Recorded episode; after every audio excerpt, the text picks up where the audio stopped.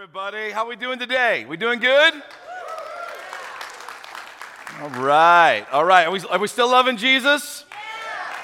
All right. That's awesome. I don't know what the weather's like out in Ogallala or North Platte, um, but the people here at the Kearney campus are amazing. Like, rain is just coming down in sheets.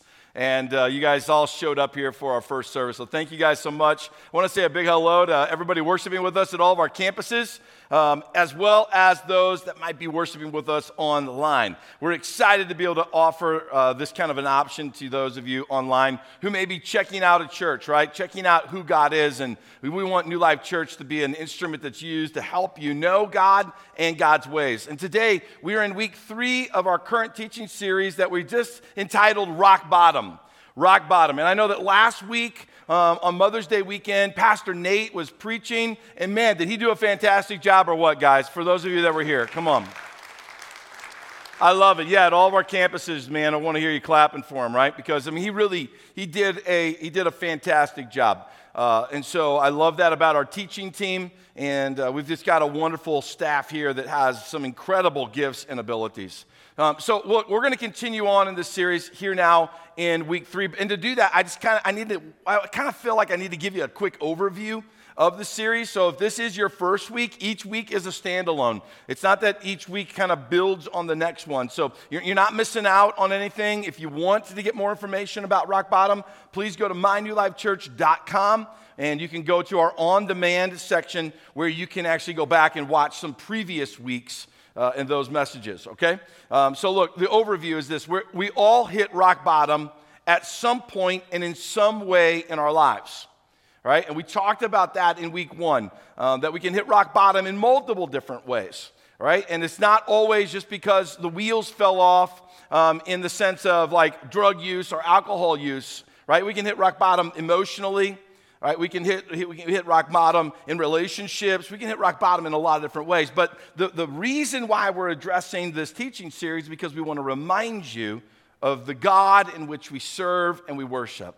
That we serve an amazing, incredible God who loves us. In fact, He loves us so much that He meets us at our worst. Come on, somebody, that's good news. Amen? and only God can do that. Only God can meet you at your worst in a way that can rescue you from your rock bottom.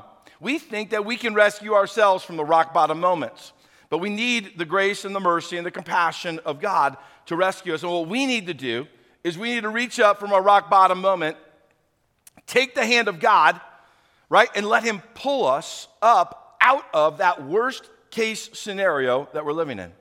That's what we need to do. And today, we're going to look at a guy who did who who knows that about God but doesn't take that action. He doesn't take the lifeline that God's giving him. He's a prophet in the Old Testament. His name's Jonah. Now, if you don't know who Jonah is, okay, if you don't know who he is, he's the guy who was swallowed by the big fish. Now you probably know who he is. Right? So a lot of people know that even if you haven't been around church, you know that there's a guy in the Bible who's swallowed by a big fish. That's who we're talking about. Uh, but we're talking about a prophet of God, not just any ordinary individual. This is a guy who's been called by God to speak on behalf of God, all right? But Jonah's struggling with God because Jonah knows, Jonah knows that God has certain ways about him that Jonah doesn't like, right? Jonah knew that God met people at their worst, and Jonah hated it. He actually hated the fact that part of God's ways that was this that when we hit rock bottom, God meets us at our worst. And here's the prophet of God who can't wrap his head around it. In fact, he even hates it. And the big problem here, though, is this that Jonah's rebellion, right, against God, it really was keeping him from seeing that Jonah, in the midst of the story, he was hitting rock bottom over and over again. But he couldn't see it because he's rebelling against God's ways. In fact, Jonah couldn't see even that God's grace and that God's mercy was trying to meet him at his worst. Why? Because he was blinded from his rebellion against God's ways. Now, to really help you understand all of this, right, it would require me to give you an overview of the entire book of Jonah, of which I don't have the time to do that. It would also require us to read every scripture from the beginning to the end. I don't have time to do that right? So, what I do have time to do, though, is introduce you to a tool that I think might be beneficial for your own spiritual growth thebibleproject.com. BibleProject.com is a, is a group of people that have decided they're going to do their best, their best job at giving people the overview of God's Word in a very fun and creative way. And they've done an incredible job with the book of Jonah. And so, what, as we watch this video, it's going to show you the overview of the book of Jonah. I want you to be watching it for two critical things. One, I want you to watch for where Jonah hits spiritual rock bottom. But I also want you to be watching for our compassionate, loving God, of how He keeps meeting Jonah, trying to show him His grace, show him His mercy, how God is slow to anger with, with Jonah, how God puts up with Jonah because He loves him, because He's trying to meet him at rock bottom. I want you to look for both of those things as we introduced to the BibleProject.com. Check out this video. The book of Jonah, a subversive story about a rebellious prophet who hates God for loving his enemies. Jonah's unique among the prophets of the Old Testament because they're typically collections of God's words spoken through the prophet. But this book doesn't actually focus on the words of the prophet, rather, it's a story about a prophet a really mean and nasty prophet. Jonah appears only one other time in the Old Testament. It's during the reign of Jeroboam II, one of Israel's worst kings. And Jonah prophesied in his favor, promising that he would win a battle and regain all this territory on Israel's northern border. Now, it's important to know that the prophet Amos also confronted Jeroboam, and through him, God specifically reversed Jonah's prophecy, promising that Jeroboam would lose all of those same territories because he was so horrible. So before the story of Jonah even begins, we are suspicious of Jonah's character. The book of Jonah has a beautiful design with all this literary pairing and symmetry. So you have chapters 1 and 3 telling the story of Jonah's encounter with non Israelites, first with some sailors, and then with Jonah's hated enemies, the Ninevites. And each part offers a comic contrast between Jonah's selfishness and the pagans' humility and repentance. Chapters 2 and 4 contain prayers of Jonah. One is a prayer of repentance, kind of, and the other is a prayer in which Jonah chews out God for being too nice. Now, this careful design of the book is matched by a really unique style of narration. The story is full of all of these stereotyped characters who, ironically, do the exact opposite of what you think they would do. So you have the prophet, the man of God, who rebels and hates his own God. You have the sailors who are supposed to be really immoral, but actually they have soft, repentant hearts and turn to God in humility. You have the king of the most powerful, murderous empire on the planet, and he humbles himself before God because of Jonah's five word sermon, and even the king's cows repent. This kind of story fits what today we would call satire. These are stories about well known figures who are placed in extreme circumstances, and they use humor and irony to critique their stupidity and character flaws. Let's just dive in and we'll see how all the pieces work together. The story opens as God addresses Jonah and commissions him to go preach against the evil and injustice in Nineveh, the capital city of the Assyrian Empire, Israel's bitter enemy. But instead of going east to Nineveh, Jonah goes in the opposite direction, finding a ship going as far west as you can go to Tarshish. Now, the big question here is why? Why does Jonah run? Is he afraid? Does he just not like Ninevites? And we're not told yet. So the man of God tries to run from God, and he boards a ship full of pagan sailors. He goes down into the ship and then he falls asleep. So God sends a huge storm to wake up his prophet, while ironically the sailors above board are wide awake to everything that's happening. They can discern that there's a divine power at work here. So they throw the dice and they discover that Jonah, he is the culprit. So they ask Jonah to explain himself, and Jonah spouts off a whole bunch of religious mumbo jumbo. He says, Yeah, I'm a Hebrew, and I worship the Lord, the God who made the sea and the dry land. What a joke, right? God made the sea and the dry land all right, and Jonah's dumb enough to run from this God by getting on a boat? And when the sailors ask Jonah what they should do, he says, kill me, right, by throwing me overboard, which kind of seems noble at first until you realize this could actually be his most selfish move yet. I mean, what better way to avoid going to Nineveh? So he puts his blood on these innocent sailors' hands by trying to force them to kill him. They're reluctant, of course, and they repent to God even as they toss him over. The storm subsides, and they end up fearing the God of Israel, and unlike Jonah, they actually worship God. But God foils Jonah's plans to escape Nineveh. As Jonah's sinking, God provides this strange watery tomb for him, the stomach of a large fish. Now, of course, under normal circumstances, this would be certain death, but in this story, everything's upside down. And so Jonah's submarine death becomes his passage back to life. Cramped in the stomach of this beast, Jonah utters a prayer, where he never technically says that he's sorry, but he does thank God for not abandoning him, and he promises that he will obey God from this point on, no matter what. And God's response is quite comic. The whale vomits Jonah back onto dry land. So once again, God commissions Jonah to go and preach in Nineveh, and Jonah complies. We're told that Nineveh was a gigantic city, it would take days to walk through. So Jonah gets one day in, and here is his message Forty more days, and Nineveh will be overturned. It's five words in Hebrew. Now, his sermon is very short, and it's also odd. I mean, look at what's missing. There's no mention of what the Ninevites have done wrong, or of what they should do to respond. There's no mention of who might overturn them, and most noticeable, there's no mention of God. What's going on here? Has Jonah intentionally given the bare minimum of information? It's like he's trying to sabotage his own message or ensure the Ninevites' destruction. There's just no effort on Jonah's part here. Whatever his motives are, the plan doesn't work. Because no sooner does he utter this five word sermon that the king of Nineveh, the entire city, including all its cows, repent in sorrow and ashes. So for the second time, these evil pagans show themselves to be more responsive than God's own prophet. So God forgives the Ninevites and he doesn't bring destruction on the city. Now, here's the brilliant part of the story. The last word of Jonah's short sermon, overturned, means just that, turned over. And it can refer to a city being overthrown or destroyed, like Sodom and Gomorrah, but it can also be used of something being transformed, like turned over and changed into its opposite.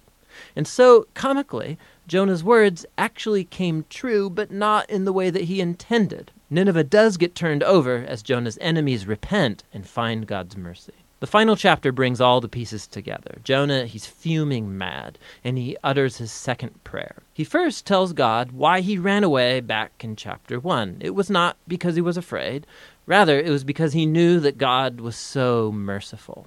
And this is great. Jonah actually quotes God's own description of himself from the book of Exodus, and he throws it back in God's face as an insult. He says he knew that God is compassionate and that you would find some way to forgive these horrible Ninevites. You can just hear the disgust in Jonah's voice. Jonah then cuts off the conversation and he prays that God would kill him on the spot. He'd rather die than live with the God who forgives his enemies. Fortunate for Jonah, God doesn't comply and simply asks if Jonah's anger is even justified. Jonah ignores the question and he goes outside the city to camp on a nearby hill, waiting to see what might happen. You know, the Ninevites might repent of their repentance and get roasted after all.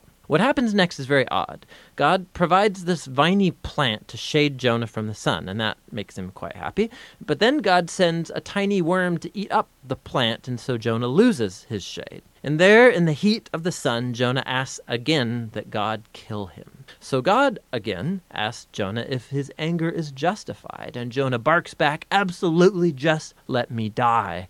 And those are Jonah's last words in the story. God's final words are what concludes the book. He says that this whole vine incident was an attempt to get through to Jonah, right? Jonah got all concerned and emotional over this vine, which he only enjoyed for a day. And God asked Jonah, you know, aren't humans a bit more valuable than vines? I mean, isn't it okay if God might feel the same kind of emotion and concern for the city of Nineveh, that's full of thousands of people who have lost their way and also their cows? And that's how the book ends, with God asking Jonah for permission to show mercy to his enemies. And what is Jonah's answer? The story doesn't say, because that's not the point. The point is that the book is trying to mess with you. And God's questions here are actually addressed to you, the reader. Are you okay with the fact that God loves your enemy? And so this book holds a mirror up to the one who reads it. In Jonah, we see the worst parts of our own character magnified, which should generate humility and gratitude that God would love his enemies and put up with the Jonah in all of us. And so this strange story actually becomes a message of good news about the wideness of God's mercy that ought to challenge us to the core. And that's the book of Jonah. So, the book of Jonah then really becomes this mirror to you and to me. And it's asking us to evaluate our heart towards God's ways.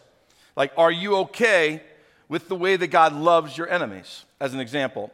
Right? Are you surrendered to God's plan even when even when life gets hard and life gets messy? Are you still surrendered to the plan, the ways of God for your life?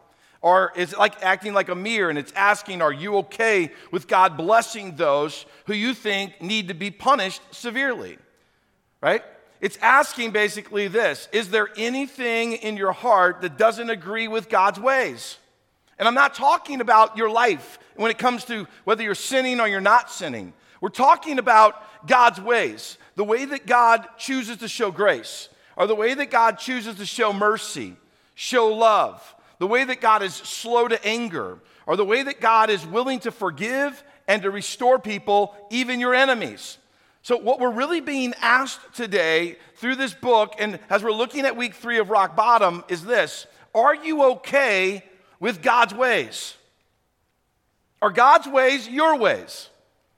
Is God's plan and His desire and His word what resonates inside of your heart? Let me ask you maybe a few examples to help drive home the point. Because right now, probably many of you are like, yeah, I think so. I think my heart is with God's heart. I think my ways are God's ways. Let, me just ask you a few questions just to see if maybe your ways are God's ways.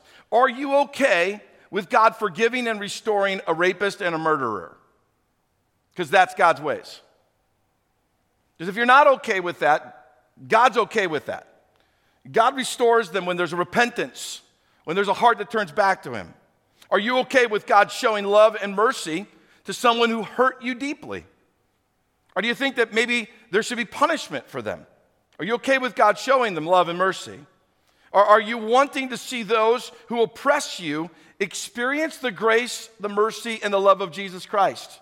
Or are you quickly a person that moves to revenge? See, God's ways is that we would love those who oppress us, that we would want them to experience the love of God, we would want them to experience the mercy of God. When our heart is opposite of that, we're not lined up with God's ways. Are you okay with God reserving heaven for those who follow his plan and punishing everyone else with hell? Because that's God's ways. Are you okay with that? Is that is your heart line up with that? Are you aligned with God's word concerning morality, even though it clashes with our nation's morality? Because God's ways is this it doesn't matter what's going on in our society, our nation, or in our world, are we going to stay true to his ways? So, are you aligning yourself with God's ways even when our nation is going man's ways? Maybe let me ask you one last one. Are you finding yourself bending or omitting some of God's ways to justify your choices? After going through maybe a set of those types of questions, maybe right now, even the most spiritually mature person in here is going, It's possible it's possible that if a prophet can, cannot be on God's page with God's ways on all things, then maybe it's possible that my heart isn't on God's page in all ways with God's ways. Maybe that's possible. See, that's where our heart ought to be right now. It ought to be in a very humble state.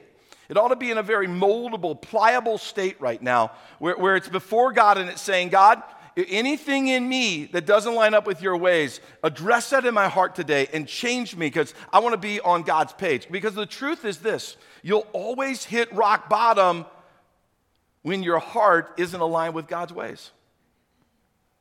Wherever your heart isn't aligned with God's ways, God's going to do whatever He has to do to get your heart to line up with His ways, even if that is this leading you to a rock bottom moment. I want you to notice this. Jonah didn't hit rock bottom because he was addicted to drugs or strung out on alcohol.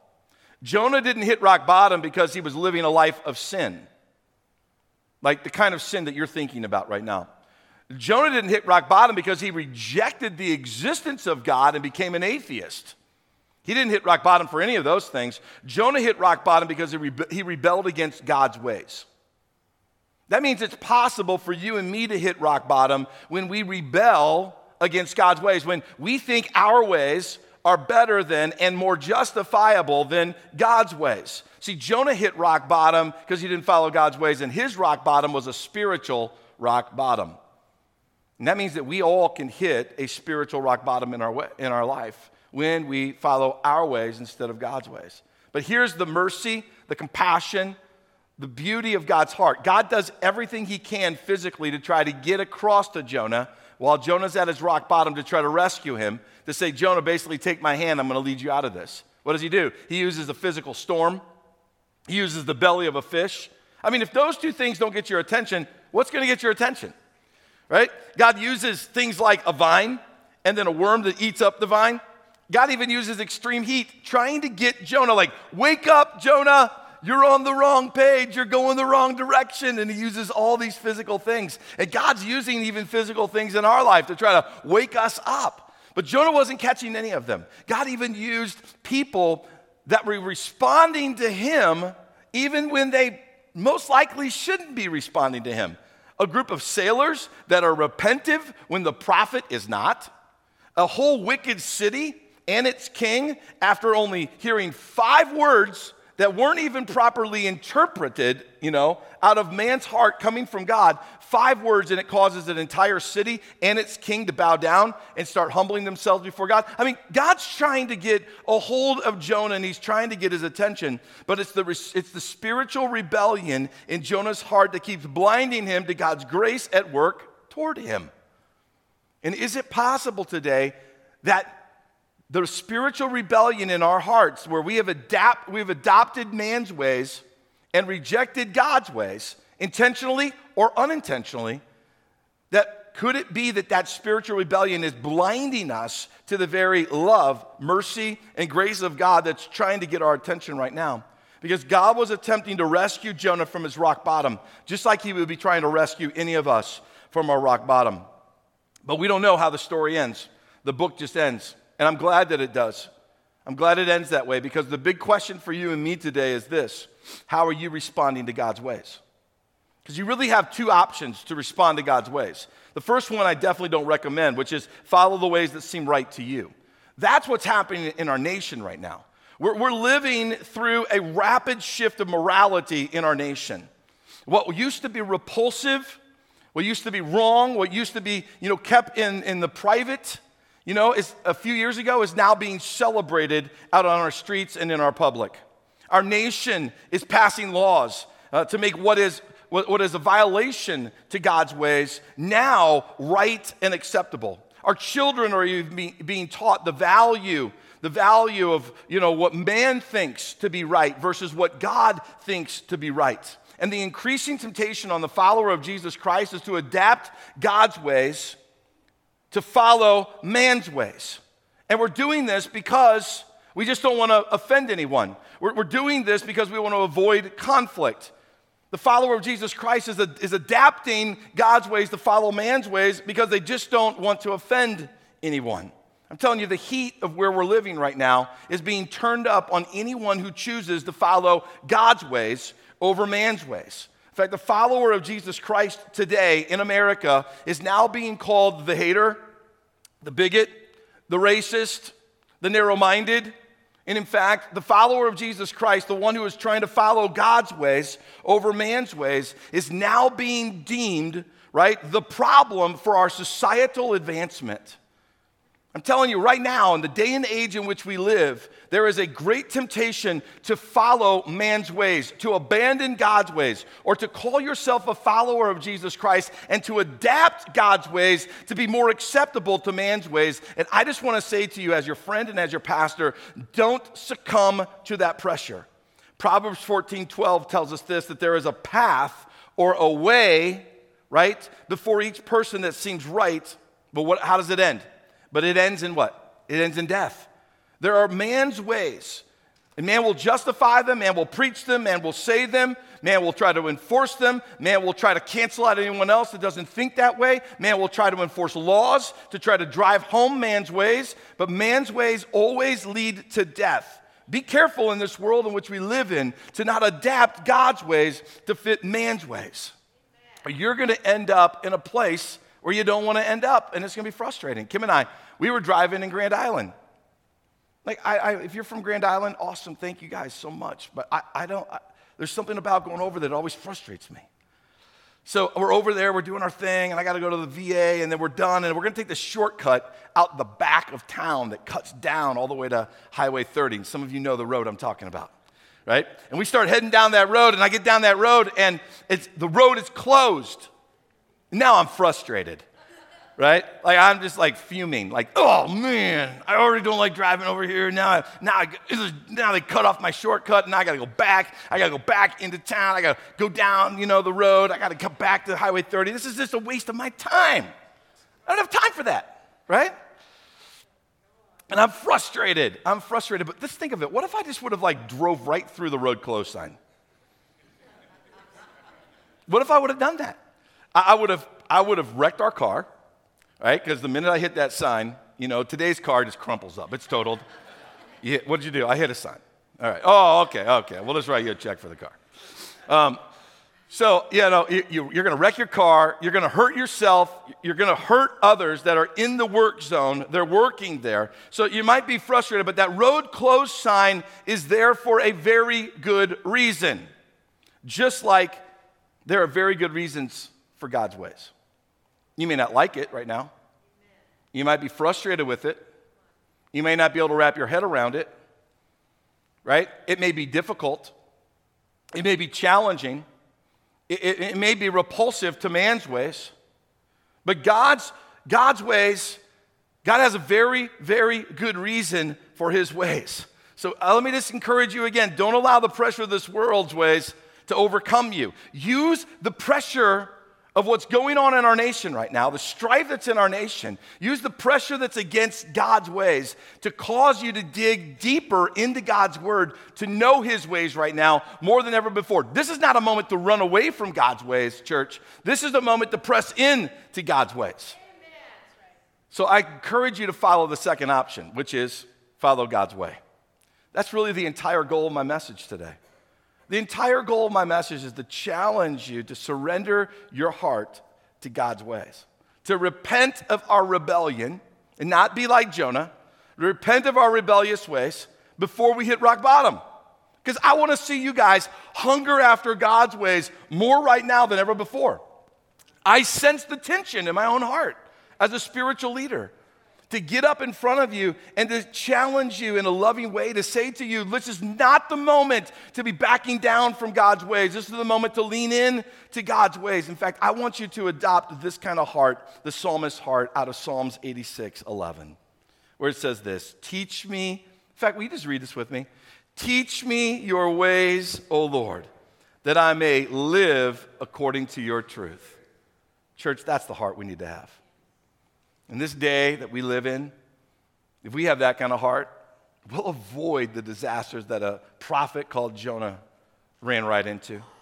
We'll avoid the spiritual rock bottom. You might hit rock bottom somewhere else. You might hit rock bottom in a relationship. You might hit rock bottom emotionally. You may hit rock bottom physically. But, church, right now is not the moment where we need to be playing around with rock bottom spiritually. God's at work right now in this church. He's at work right now at each of our campuses. He's at work right now wherever you are watching this online. And God's one agenda today is to try to get us to be more hungry to line up with His ways than ever before. And all God requires is for us to bring before Him a moldable heart, hungry to know His ways. His ways might frustrate you, His, his ways might be hard for you to wrap your head around right now. But that's what God's looking for. When we just come to Him and go, Look, God, I, don't get it all right now, but would you teach me your ways? I don't understand how it all connects, but teach me your ways. Why? Because I want to live according to your truth. That's the kind of heart we ought to have today. I mean, if you drove out of church today in your, your car as you're driving home, right, because you're driving kind of fast, right, because you're hungry or whatever, and your car slides off the road into a really, you know, deep ditch that's full of mud, I pray that doesn't happen to any of you, by the way. So don't blame it on me if it takes place. If that happened and then a tow truck came by and they were there, right? And they were like, hey, hey, I'm gonna help you. I'm gonna pull you out. And you're like, no, I don't need your help. I'm gonna do it my way. Wouldn't that be like the most foolish thing you could do at the moment? So don't follow the ways of man today. Don't follow the ways of man. They're stuck in their ways and they refuse God's help. Instead, surrender yourself to God and ask Him to teach you His ways. Jonah story, it showed us. It showed us what happened when you refused to love God's ways. Don't take that path.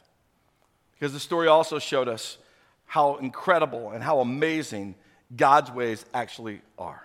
It showed us how God loves us even when we are at our worst.